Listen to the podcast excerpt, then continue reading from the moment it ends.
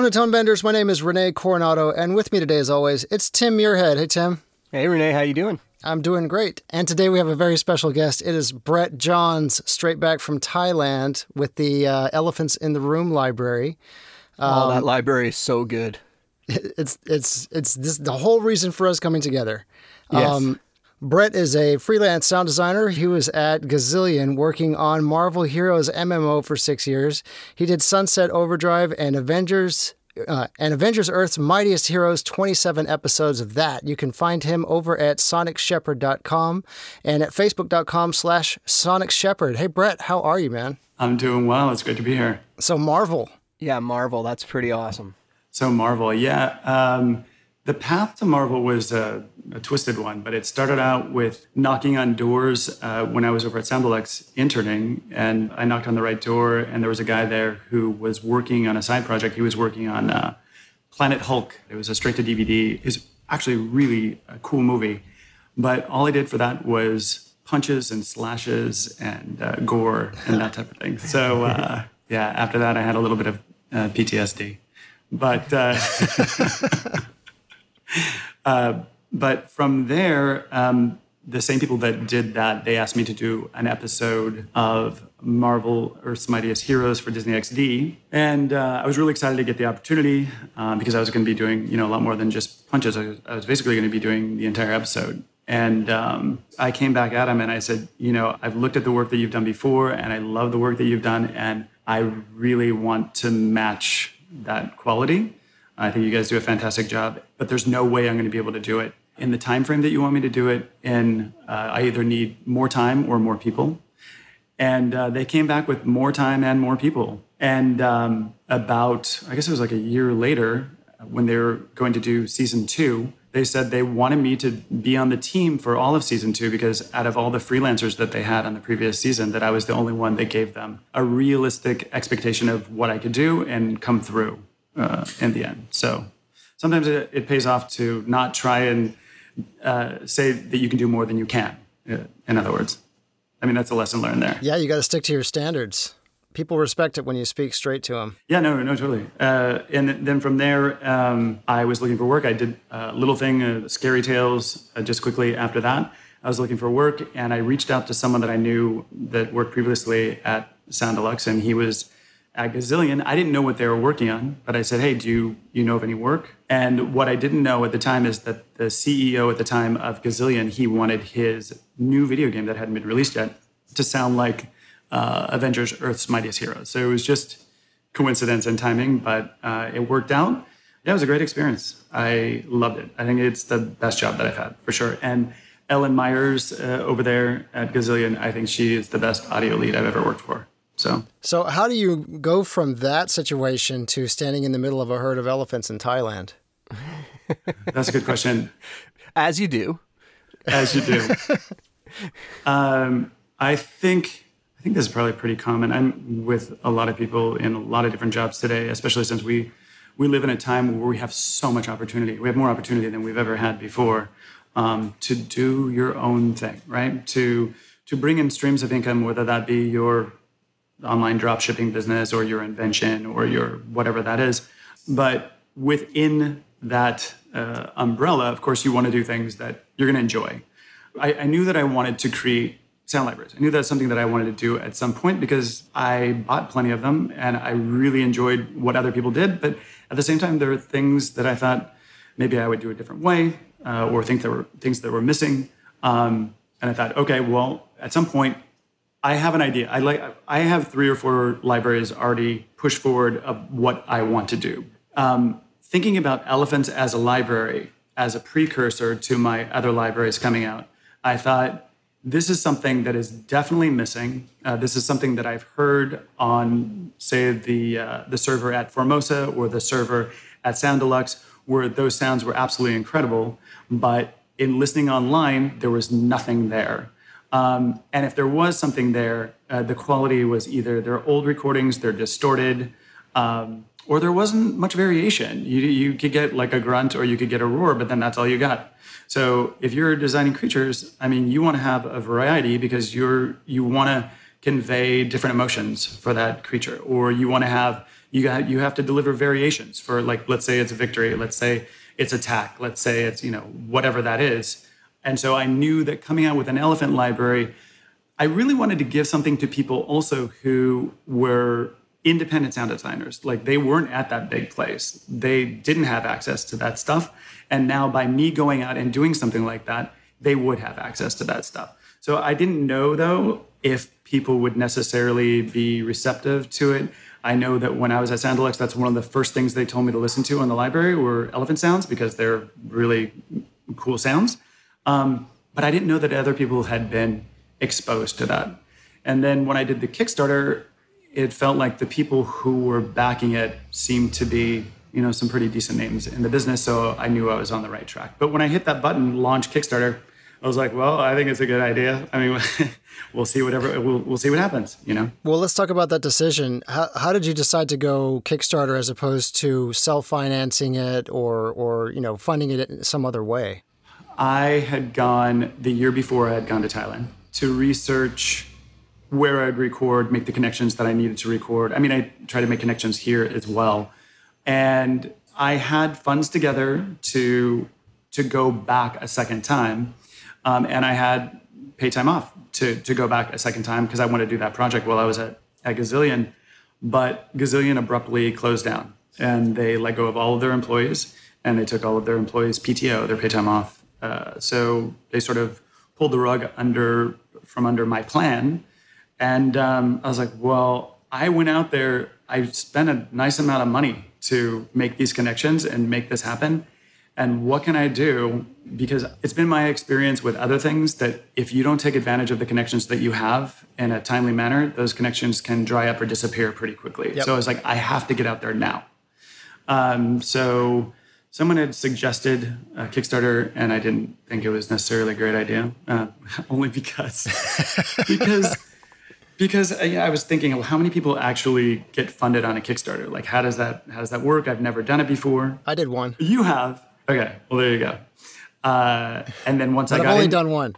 What did you do? What was your thing? I did I did the trolleys that are uh, in Uptown over here in Dallas. Oh yeah yeah yeah yeah yeah. I did see that actually when I was going through. I think I modeled some of my stuff off of your Kickstarter. Like I went through to see what other people had done to get funded on Kickstarter.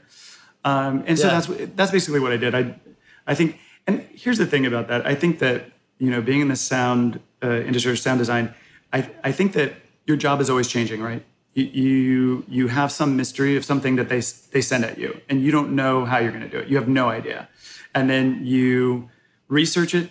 Uh, you ask friends, you do whatever it is you can to make that thing happen, right? And it's just all puzzles and problem solving. And I was like, you know what? I've never done a Kickstarter, but other people have done it. I'll look at what other people have done. I'll ask around. I'll try and market it the best way I can. I'll do the research on marketing uh, and branding and all of that. Uh, and um, you know, luckily it, it, worked out. But you know, I, I definitely needed a push. I needed help from other people to make it happen. So, can you back up a little bit to that first trip to Thailand? Why did you go in the first place? Is that just on your normal loop? You know, when you're when you're coming out of LA, you head to Thailand and then and then back out to Vegas. No, uh, yes, we go 21 hours out that way. Um, yeah, uh, going out to Thailand, like in looking at where elephants were readily available. I mean, there are places in the United States where you can record elephants, um, but it's really expensive uh, as a, per day, and you're going to get one elephant uh, at that place or two elephants possibly. Um, so that was prohibitively expensive. And I didn't think I would, like, I wanted to get a huge variety of elephants. And so I had a friend who is from Thailand. She grew up half in uh, Thailand, the UK. And I talked to her a bit about it because she knows Thailand pretty well. And she said, "Oh yeah, you can just you know offer any guy some some money and you can go record elephants there, you know anywhere." Which was didn't actually turn out to be the case. It's like it's a it's a little bit different that because a, there are all of the equipment issues to deal with in terms of getting your stuff over there. And B, what you find out is you may have 500 elephants in an area, but there aren't that many that are going to make cool sounds. So you have to sift through a lot of elephants to find the right elephants to record. So, and it turned out my connections there had nothing to do with her. I ended up having a connection here. A guy who's a pretty well-known chef. He knew a pretty another well-known chef who was in Chiang Mai, who started a, um, a children's charity. One of his students had a cousin that went to school with this guy who owns an elephant sanctuary. He says, "Do you want to meet my friend?" I was like, "Yeah, I want to meet your friend." And then one thing led to another, and uh, you know, we set it up. So, did you go to Thailand specifically for this project, or were you in Thailand and found out about this stuff while you were there? No, no, no, no, no. I went there. I went there specifically for that project, but also I figured if I'm going to be flying that far, I put a vacation into it as well. Like, I, yeah. I mean, I would say yeah. I went. I went for a month, so I went basically three weeks vacation and one week worth of research and you know try and make connections. So yeah. Okay. That's awesome. So you got the Kickstarter up and running. You hit go. Um, promotion, uh, other kind of research. Uh, you got you had to make a promo video. You had to you know go through the whole uh, Kickstarter rigmarole. What was all of that like? Um, it went through a lot of iterations. Uh, let's just say I fired the guy uh, who was in the original Kickstarter video. Um, it was uh, yeah, I, I, I did all, all the VO. I, you guys have seen the Kickstarter, and it basically ended up being a, um, a whiteboard, uh, storyboard animation with the elephants and all of that. Uh, originally, it was me in my living room, right in here, uh, on my couch with a camera and a mic, and wearing an elephant T-shirt that had glasses on it, and me talking about the thing. And uh, it really, everything I did, I was like, "This is not good. People are not going to like that." That's the hardest thing, isn't it? The video. Yes. Seeing yourself yes. on video. Yeah, and hearing myself too. But um, but yeah, and you're basically asking people uh, for money, uh, which is never a comfortable thing. But yeah, so uh, everything that I that I read and research said that you know you're three times more likely to get funded if you have a good video. So then you know that was the next step. I started looking on uh, Fiverr for people who could do um, a whiteboard animation, and everyone was so expensive. It was like you know, $2,000, $3,000, $5,000.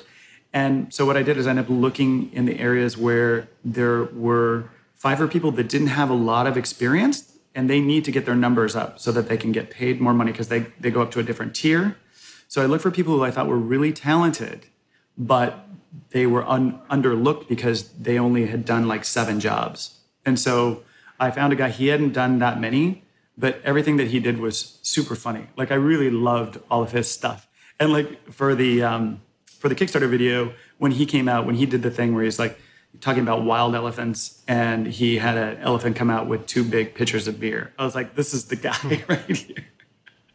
like it was a funny video. He did a great job. So, but but that was the thing also. Okay, so so back to uh, getting Kickstarter video going. So it took a lot longer to put that together than I thought it would. And we were approaching the rainy season. So I basically, like, normally you might have a 30 day uh, Kickstarter. I did a three week Kickstarter and I was tempted to do a two week Kickstarter. Like, I really needed to get it fast before it started raining out there.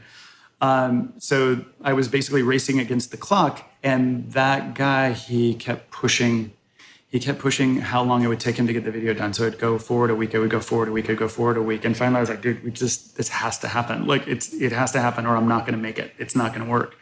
So he got it out in the nick of time. We got that done. I got out there. Um, and within like, I don't know, five days of me being out there, we were boom, rainy season. Like it rained like every day or every other day. So I get in a, most of my recording in that first uh, five or six days. Wow. Yeah, I got I got really lucky, and it's funny because the very first day that I was out there, I'm totally tired, bleary eyed. You know, up early. You know, out in the jungle. It's picture. You know, 100 some degrees. You know, 100 percent humidity, and uh, what we recorded on that first day, I was I was I was so stoked I couldn't believe it. I was like, if this is the first day, this library is going to be absolutely fantastic. You're like, I'm here for this much time. Look at the day one. yeah, day one, right? Yeah. And turns out day one was the best day. That was the best day. So I was glad that I started out strong because it sort of deteriorated from then. I'm not saying that I didn't have good elephants after that. It's just, it was really, it was really rare.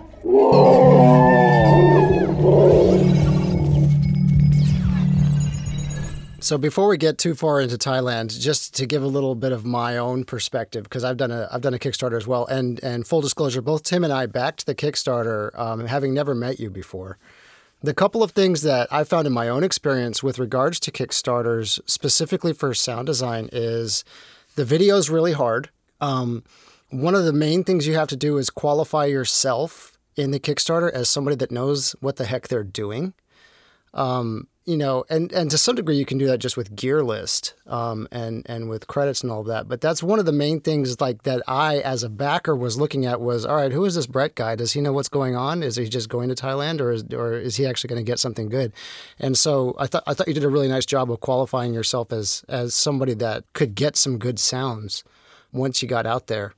That's interesting that you say that because I, I felt like that was my weakest point. I was like, uh, it says that I did six years on Marvel Heroes MMO. Does anyone even does anyone know what that is? I know a lot of the gaming world does, but I was like, I wasn't sure in the audio community. Like, you know, that wasn't it wasn't the last Marvel movie. It wasn't like the last Marvel motion picture. You're like, you're not that guy. Like, you're the guy who's working on this thing. And what you're because someone someone on one of the um, uh, social media some group that I'm part of said.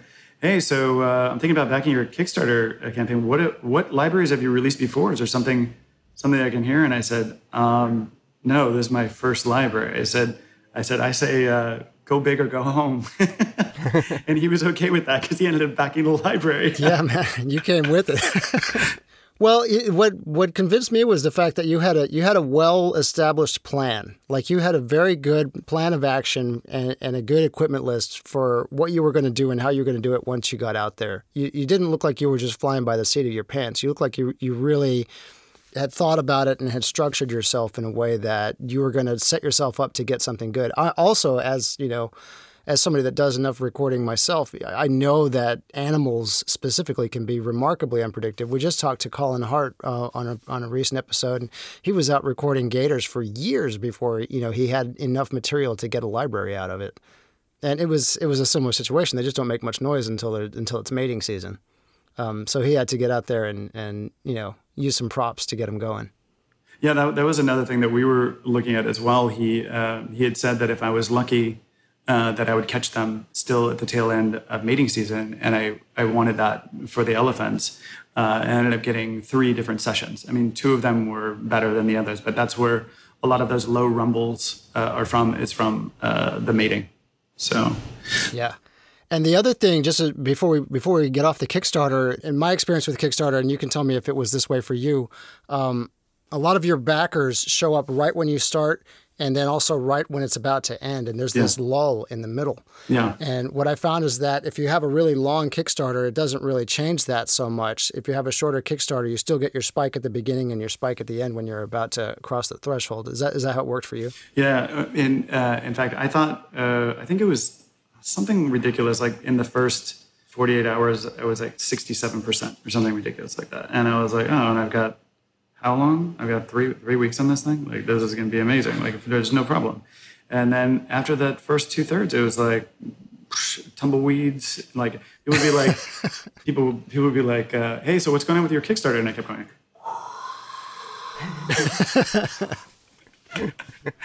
yeah. So and then and then you know you read about what people are doing and like what the statistics mean. And uh, for me, I thought, well, the reason these people get funded is because they don't stop pushing even during the lull. You got to keep promoting, keep putting it out there, keep getting the word out.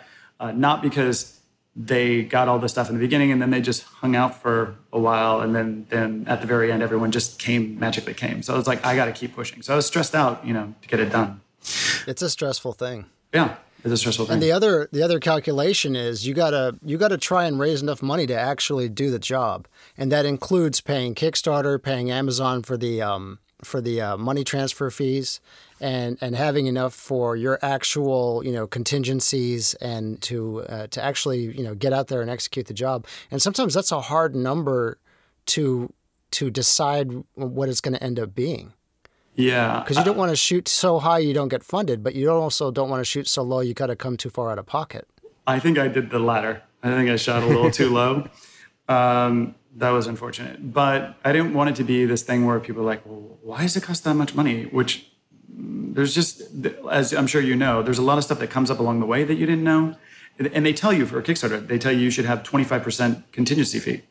of your stuff, right? To make sure that all those little things that you can take care of them. Uh, and then also, um, I wasn't working. So there was that. So I was dipping into any savings that I had to take care of it as well. And like little by little, I'm like, oh God, let, please let this happen. Um, but um, but yeah, and then once you get out there, which is a whole nother thing, is that you're in a third world country and you're trying to get something done, uh, it ends up being that everyone's like, oh no, that's only 1,000 more baht. Oh no, that's another 1,500 baht. You're like, you know, I was like knocking over uh, 7-Elevens to, you know, for extra elephant money. Like that's like, it was, it's ridiculous. well, uh, so let's talk about that. So you're funded, you know it's going to happen. What's your plan? What, what are the, what are the first steps you take? What is everything you have to get covered before you actually head out there? Well, I mean, part of it was that you know I didn't own a 633 uh, sound device, a 633, um, and uh, I didn't have the 8060, which is the thing that I wanted to have for uh, the wild elephants if we were going to be doing the wild elephants, which ended, didn't end up happening, by the way. That got rained out.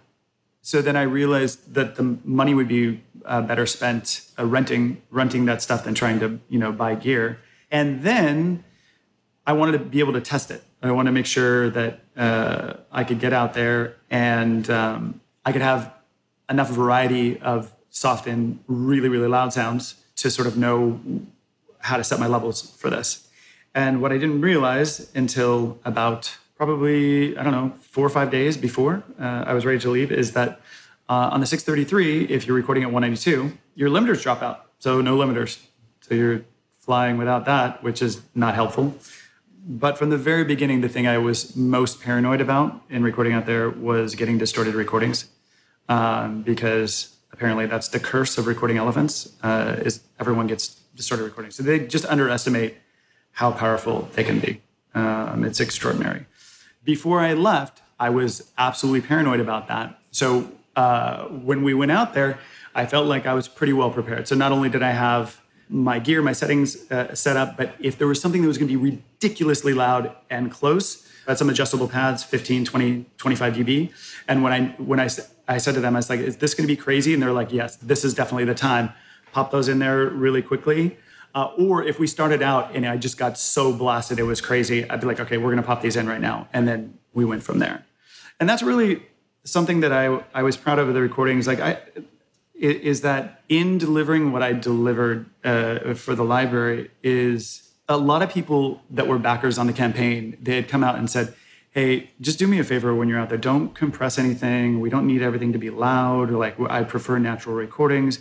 And I really wanted that for those people. And they were they, it was so tempting because there there are some great sounds in there, and I'd really recommend that people crank up the volume even between sounds because there's a lot of Easter eggs in there. Like if you look in between, I didn't want to hike everything up, so I highlighted every little thing. I thought it was more important to retain the integrity of what was out there and let people discover it than make every rumble loud or every nuance groan or whatever loud. Mm-hmm. And I don't know how you guys feel about that. I really have no feedback on whether, I mean, I, I've had some great feedback on the library, but not on that specifically. Is that something that you guys experienced in the library that you were glad that I didn't crank everything up? Yeah, I love that concept.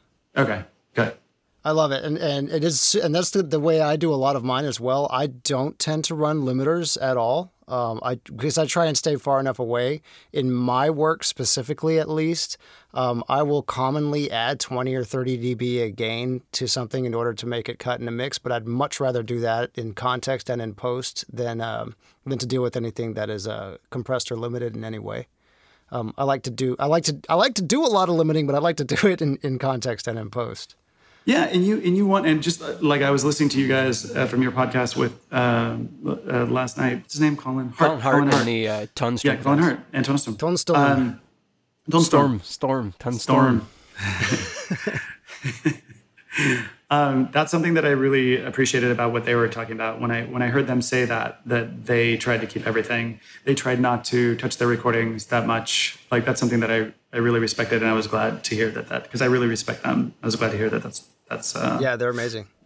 Yeah. And you know, the other thing that I really took from them um, that I didn't really get to point out when I was talking to them, but I really, really loved the idea was that they listen to their stuff. They monitor through massive limiting just to go find weird stuff and, and get rid of it. And but they don't actually print the limiting. They just listen to it in that type of That is context. really I thought cool. that was really cool. That's really cool, actually. Yeah, yeah, yeah, yeah, yeah. Yeah.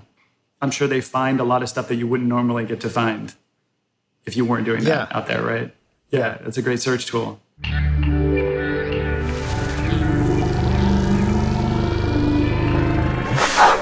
So, what other kind of non-audio gear prep did you have to do? Insurance, vaccinations. What else do you have to do to go to Thailand? Sure, you have to do your vaccinations. Um, a good number of the vaccinations or the stuff that you need to do, I had done the year before, so I was still good on those. Um, but uh, insurance, yeah, I was insured through through True Audio. But um, in terms of um, the like a carnet, it's, a, it's basically it's like a passport for your gear. So if you've got camera work or whatever, then they just they don't look at it. They just pass it on through because you have permission through their government or whatever to have that stuff. And you know, there were people that asked, that told me that I should do that. I mean, people told me all sorts of stuff. People were like, "You should have a contact mic. You should strap it to an elephant. You got to have a one. You got to have a CO 100. You got to have this. You got to have that." And I was like, "I'm going to be out there running and gunning and going crazy. Like I'm going to be trying to get."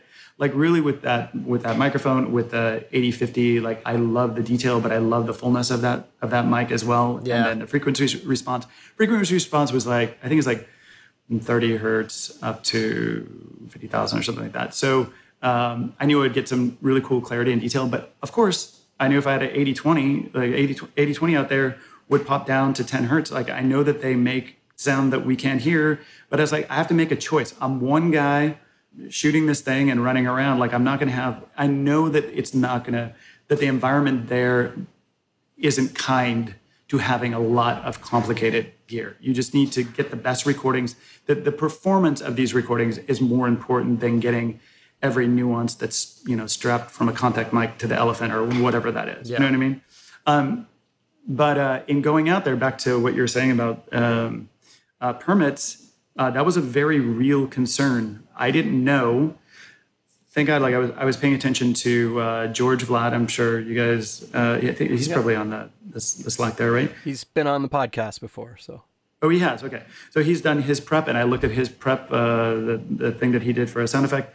Um, and one of the things, I mean, I, I love, I love uh, all the stuff that he writes. His photos, like all of his recordings, are amazing. But one of the things that he said, he's like, low profile is the best way to go. You're not going to pop out there with pelican cases and expect things to just go smoothly. And and if you if you were to get a carnet, then that draws attention to yourself because you've got your permits. Sure, you've got your permits, but then they're like, oh, what project are you working on? And where are your, what's your permits for this? And you want to give us, you know, two thousand dollars, or we would still we can still take your equipment or whatever because it's a it's a third world and everyone is holding their hand out. They all want money. And I not only got that advice uh, from someone who was actually in Thailand at the time, but also from my friend who I told you about who lived out there. She's like, don't draw attention to yourself. Just keep everything low key. And then what I didn't discover until, again, maybe four days before is that, um, oh, they have limitations, of course, on your carry on luggage, right? Uh, going to Southeast Asia. And I knew that they had limitations. I just thought that you got like, you got 15 uh, kilograms for this and 10 kilograms for that. No, it's like 15 kilograms total. Like that's all you get for you know your carry on, and then you have however many kilograms for your for your checked in luggage. But I knew that in case, um, and that's the other thing that because I I haven't recorded a library. I mean, I've recorded plenty of things, but I've never had to have backup recorder, backup mic, backup cables, backup wind protection, backup like have copies of every element of the chain just in case anything goes wrong. And I have 149 people that are depending on me to get these recordings. I better make sure that I've got my stuff covered. So going out there, not discovering that till the last minute, um, I, the luggage that I had that I bought brand new that I thought was so cool that uh, you know I, I thought oh I can roll that thing I can you know I have that I have that I ended up going straight back to my backpack that I had from the year before I, I packed like one full uh, set of everything I needed to record that I could just keep with me at all times that I could keep my eyes on at all times and then I had backups in my luggage. So no matter what happened to my luggage it was okay. But at the same time you don't want your luggage to get lost and that way you have no backup. So then you're there and then sure i made it but if anything goes wrong then again i'm back to square one. So when i got there uh, or you know i got to hong kong uh, they the flight was late and then so we missed our connecting flight so they're basically like it was already a 22 hour flight and they said okay well you're gonna have to wait here then you're gonna have to go to bangkok and then you're, you go from, from bangkok you're gonna go to chiang mai and so it's gonna be like a basically a 32 hour flight and I was just like, I hope my gear makes it there. Like, I hope the rest of it, like, so by the time I actually landed with all my gear, after everyone saying, What's this? I'm like, Oh, those are batteries. What's it for? I'm like, Well, they go in that battery charger. hoping that that would be okay. And it was. um, by the time I actually made it to Thailand with all my gear and everything was cool, and I was like, okay, I'm here. Now I have all the tools that I need, backups like I was so grateful that it all worked out. But, you know, without permits, without, you know, anything, just a bit of luck and a bit of planning and, you know, and I was there. Yeah. So yeah, that was the prep. So how close to the elephants would they let you get, both the people and the elephants? I was right up on them. I mean, I was right up like it was like it was like basically my microphone is as close or closer than than yours. Like it's just I was right there. So like and and that's a that's a weird thing too. It's um, you know, I know that I didn't always need that, but like for those low rumbles, I really wanted to have, I really wanted to get up in there because those really aren't that loud necessarily.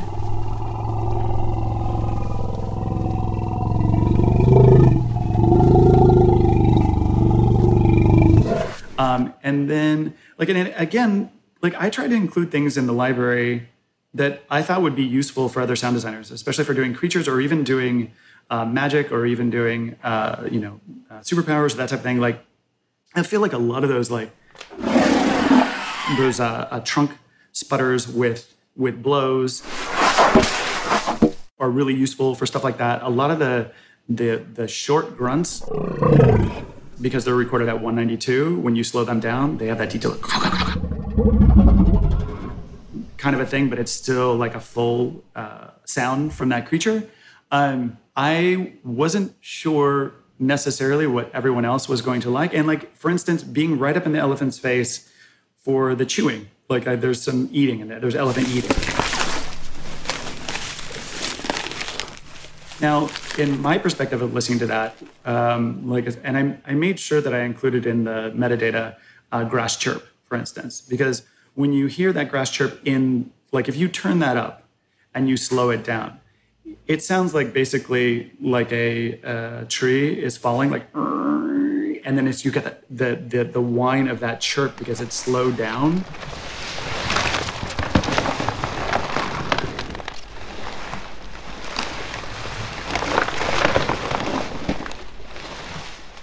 It sounds beautiful. Like I just felt like there were a lot of things that if you got right up in the elephant's face, like, and then there's the lip smack, all that stuff that I thought was really interesting that I wanted to include. And the only way to do that was to, you know, uh, get that proximity to get right up in there. But you guys were just one, you guys were just worried about my safety. What did your guides tell you? What did you expect before you actually stepped out there versus versus what was it actually like? That's a great question. That's a great question. That's something I was meaning to address. Um, so I think I had mentioned uh, in the podcast, or not in the podcast, in the um, Kickstarter. Yeah, that I had all of these different calls. So there are the laryngeal calls, the trunk calls, uh, imitated calls. Um, and I had, so there's the rumbles, the roars, the cries, the grunts, the barks. Um, I had sent out recordings that I had of those things. Good recordings that I had, I mean, better than most people, you know, have access to or have, have heard. But um, when I sent that stuff out and I sent it up in folders and I measured that against the the lexicon that they use in elephantvoices.org, which is a uh, elephant charity in Africa, which I'm giving 10% off of Sonic Shepherd. I'm giving 10% of all sales uh, for this month uh, to that organization. Uh, they're fantastic people. When I sent that stuff out to them, uh, he said that he's listening to every one of those things. And yes, he can do that and he can do this. And he's like, plus, we have at least five different elephants um, that are going to be doing sounds that you have not heard before that are going to be, you know, they're going to be great. So I was really excited. And then when I showed up and you know I was out there and I said, okay, we're recording today. What's what's this elephant? He said, oh, he will make a sound. You you will see. And uh, I'd record and it, it would start and he'd go.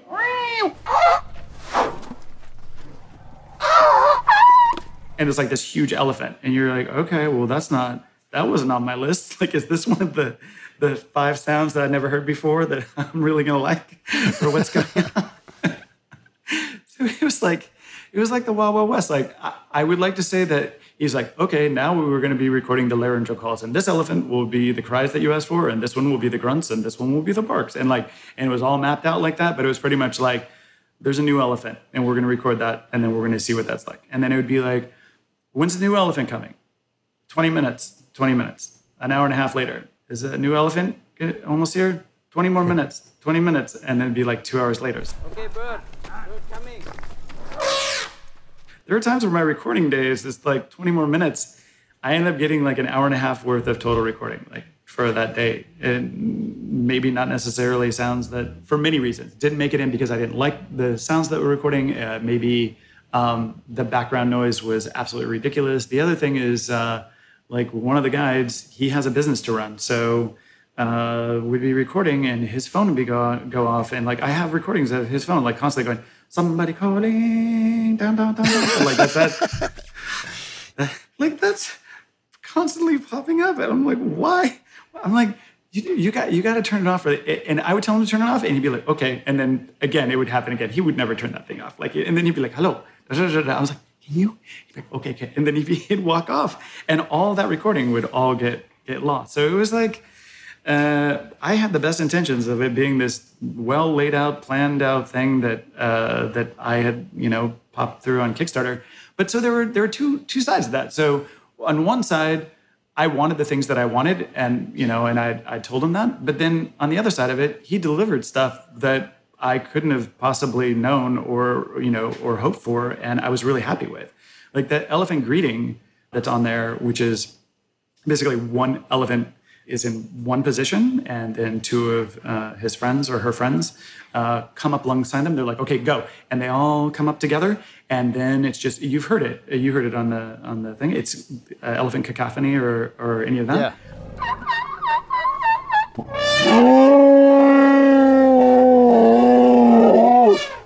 Those roars and, and, and rumbles are extraordinary. It's like nothing I've ever heard before or the fact that he was able to wrangle three different mating sessions, which is absolutely fantastic.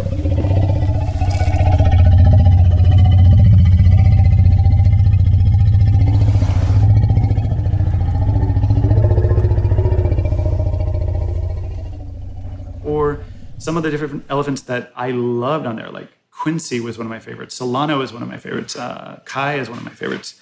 By the way, I reached out to people that helped me uh, with this project uh, before I released it, and um, I the people who not just backed the project, not just helped me financially, but also were so helpful and like were probably exhausted with all of my sending them stuff. what do you think of this? Do you think people like this? Do you think people like that? And I've been looking at this. I've been, I mean, ultimately I ended up deciding to do what I decided to do. I mean, I, I was making the final decision, but I feel like I got a lot of help from a lot of people and I was really grateful for it. So I told a number of people that I was naming elephants uh, after them, uh, just to sort of immortalize them in the library. So when you see uh, Kai as one of the elephants in the library, that's Kai Packen. So uh, anyway, so not to get uh, sidetracked and all that, but I just thought it was a, That's a nice a cool way to. uh, kind of side story. I didn't realize that when I got the library where those Yeah. names came from. I, I just love the fact that they had names because to me that's uh it's an easy way for me to go find specific things in the future as I'm looking for a specific you know elephant sound and those things start kind of coming into my head. I know I can jump. I can. I don't have to type elephant. I can type Quincy and I can get a certain stack of, of sounds that are things that I already know what they are. It makes it easy for me to find them. I, I really enjoyed that. You did a similar thing with your trolley library, Renee. Yeah. I didn't name the trolleys. I named them, but I just wrote the names in. Yeah. Yeah, I mean the metadata search. Yeah.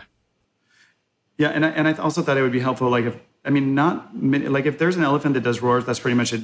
You know, it does roars. Or if there's an elephant that does rumbles, you know, you, you get rumbles. You might get one roar out of, out of that uh, elephant that it just happened to be that way, or a trumpet. But I thought it was helpful also um, when you break things out to cries. Or growls or rumbles. That if an elephant is uh, making different sounds, because there are ele- elephants that cross across those, it's cool that you can go back and get uh, creature specific uh, or elephant specific stuff. If you're working on a creature, you know that those sounds came from that specific creature, and it gives you all the more confidence that, that the validity of what you're putting together not only could it come from the same creature, but it actually did, right? Yeah, it's way cool.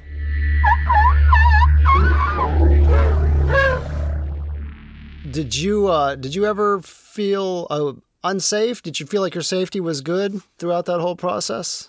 Yeah, I mean, every once in a while, like it's like especially like during that elephant greeting, like they're just like in a they're in a frenzy and they're going crazy and like uh, you don't know like they'll pop they'll pop in and like I I started to get a feel for it and I would hop back because there'll be a couple of things. So it could be even during the mating, uh, like there's mating going on, so they're doing their thing, and somehow if like you're interrupting them, if you're like in their space and like they're like get that fuzzy mouse out of my out of my face, like you don't know what they're gonna do. If they can slam you or or, or what's happening, like what their mood is, um, and then again with the elephant greeting, like they'd be in with each other, and all of a sudden they'd flip back and come charging at me and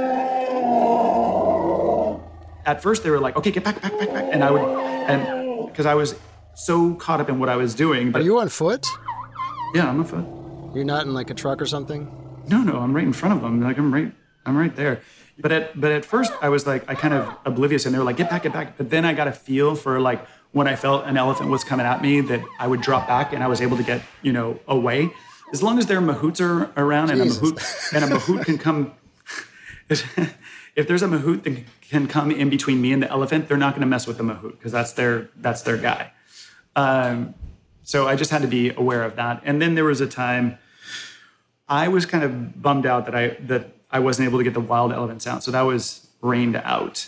Um, and I wanted to do something uh, for the backers um, to help supplement that because I, I said I want to give you guys um, stuff that isn't available to the public. So I talked to Paul Virostek, and um, I was saying, you know, I want to get tigers, like, because that might be fun. But at the same time, I really don't like that the tigers are drugged up here, and I kind of don't want to go record tigers that are drugged up because I just don't think it's cool. You want to be on foot, inches away from a tiger with your mic, right? That's what you're looking for. Just like with the Non-drugged up tigers, one foot away. yes, and I don't want them drugged up. I want it to be a challenge. um, so yeah, I didn't like ethically. I didn't like what that was about, and uh, so I said, what I'm going to do is I'm going to go and see if I can get some backgrounds out there. And uh, I went out to this jungle where I know that there are loads of poisonous snakes. There are uh, pumas and panthers, um, and I didn't have a guide. I had a taxi driver, and uh, it was not pretty. I'm from I'm from Los Angeles, so it's not like I'm like Mr. Indiana Jones. Like I think I was cursing the entire time and getting wet and like, what's that vine? I bet that's poison ivy. Like uh, the guy was laughing because he was like, dude, man up. Like it's not like whatever. But I, I I got out there in the middle of the jungle, set up my stuff, and when I, I got to a place that I thought was really cool and I was liking what was happening, it was away from everything. And about an hour and a half later, the guy came back and he's like, "Oh, did you notice the snake that's right next to you?" And I'm like, "What are you talking about?" He was like, "I'm like, there's no snake." He's like, "Yeah, right there." And I looked down, and uh, yeah, it was a pit viper. It was a green pit viper that was just hanging there right next to me the entire time. I had no idea. So, but then I was, uh, you know, packing up at that point. It was okay. Yeah, Felt I'd be lucky. Like maybe he just wasn't. yeah. So yeah, that was the only thing, just the the snakes and possible, you know, other stuff out there, and then uh, and then the elephant stuff. Um, and then there's always, you know, they're really big creatures, so you, you want to make sure that as they're stomping around, that you don't get stepped on. Uh, I did get stepped on by a baby elephant, which really wasn't so bad. He was intentionally trying to step on me, so that's a that's a whole different thing. Like How cute. This guy, I might have spent mm, five hours waiting for him to make a sound or even come out from his mom. Like he just he was like, no, I'm hanging out with mom. Finally, when he came out, he decided to uh, he decided he wanted to have some fun. So he was like pushing up against me, trying to trip me, trying to step on my foot. He was like pulling out my cords with his trunk. Uh, and I didn't end up getting any recordings of him until the very other than like little sniffs and stuff, like he was sniffing the the the mic. Um, until at one point his mom pulled away or something, and he wasn't able to get the milk that he wanted, and then he started crying like crazy. And that's the the cries that you hear Patsy uh, crying. It's because she or he wants uh, his milk. I would be terrified of Mama protecting the baby if the baby's coming and playing with me. Yeah, there's uh, one of the sounds in there is Mama Rumble.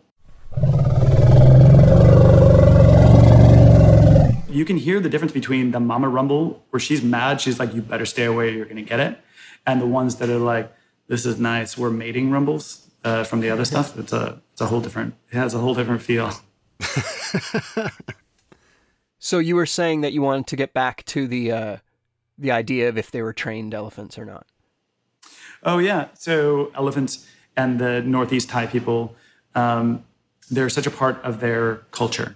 Uh, so for years and years and years, like they used them for wars. They would go fight on the backs of elephants, and elephants would tear things up or whatever. So they have this this huge history and uh, culture, uh, elephant culture. Like the the white elephants that are born out there, those all go straight to the king. Uh, no one's allowed to view the white elephants except for you go to special viewings of the uh, white elephants, and again, those belong to the king.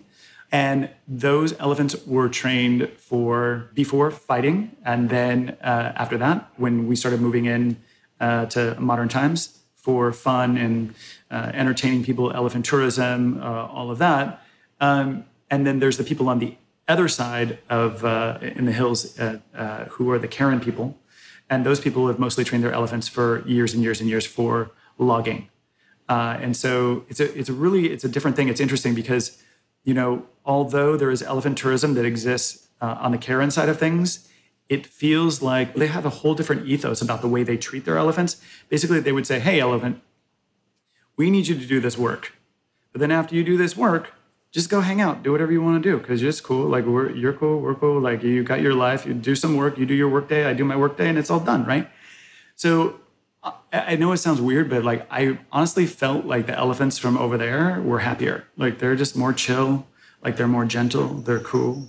And then the ones that are trained for uh, all the tricks, like I feel like they're stressed out. Yeah. Um, if people are going to a place where elephants bow and do tricks, that is um, that's a whole different ballgame. Like that's uh, that's something I would really discourage people to do. I really don't think people should be riding elephants. Uh, I don't think they should be going to shows. I don't think they should be going to any like big shows that even elephants are a featured part of. I know that the trained elephants that I worked with uh, on this library benefited from what was going on there. But I feel like this trip, as opposed to the previous trip, I got to see a lot more than I did on the previous trip. And I just, I don't know, I'm not into it. And which is one of the reasons why when I put this together, uh, put my website together, that I wanted to give 10% to the charity in Africa where there is no elephant uh, tourism whatsoever. Basically, if you want to, at this place, if you want to see elephant, you go out on the Jeep, you check it out. Uh, that's cool. There's an elephant and the babies. They're doing their thing, and then that's it. You don't need to ride them. You don't. You don't need to go pet them. You don't need to do any of that. Yeah. What's the name of the charity? Uh, it's called ElephantVoices.org. Cool. We'll put a link for that on our site too. What an amazing adventure! Um, that is that's the way to launch a library is just go to Thailand and and and hit it with the splash, man. That was um, just the idea of an elephant library coming out. I was immediately pretty much going to be on board. I'm I'm so excited that you did it. I think it's uh I think it's the coolest thing. Thank you. Thank you. Yeah, yeah. I'm really, I'm really. I mean, I'm honestly super grateful that it worked out. Like I, I when I was there, I had uh, three backup hard drives and I had my laptop. So I had a copy on my laptop. I had three different copies on different laptops, and I had two cloud. I had uh, Dropbox and I had iCloud. Like I had libraries everywhere. So once I was finished recording, like, and I knew I was finished, like that was done. Like I got the biggest smile on my face. I was just like, I can't, I can't believe that it actually happened. Yeah, yeah, and you'll have that with you for the rest of your life. It's uh, it's way cool. I'm jealous. Well, thanks for taking the time to talk to us today. We really appreciate it. Sure, sure. And uh, we'll have a link up on our site for where people can go find your library as well as that charity. Thank you so much for having me on. I really appreciate it. Um, I really appreciate you letting me tell my story and uh, like all the ridiculous ups and downs of uh, of the process. Um, yeah, and I look forward to uh, popping on next time when I have the next library ready. Yeah, stay safe on the next one, okay? Because Yes, standing next I to prom- snakes and elephants is dangerous. I promise I will. Thanks to everyone who listens and participates in the show. Thanks to Brett Johns for jumping on with us. Thanks to Stacy DePaz for letting us bend and twist her voice on our bumpers. Also, thanks to Sebastian Dressel for some pretty amazing help on this episode. There's a link to his website on our show notes. You can follow the show at the Tonebenders and go to tonebenderspodcast.com to leave a comment. You can support the podcast by going to tonebenderspodcast.com slash Amazon or tonebenderspodcast.com slash BH. Also, go to sonicshepherd.com and pick up the Elephants Library. If you don't own it yet, go get it because it's awesome. Thanks, everybody. We'll see you all next time. Thanks for listening to Tone Benders. You can find us on iTunes, SoundCloud, and Stitcher. If you listen on iTunes or Stitcher, please write us a review while you're there. To support the show, go to tonebenderspodcast.com and click through our Amazon link or leave us a tip. Also download and listen to our entire show archive there and leave a comment on our site or on SoundCloud. Keep up to date by following at the Tone Benders on Twitter or find Tone Benders Podcast on Facebook and YouTube. Email us with your questions and ideas at info at tonebenderspodcast.com.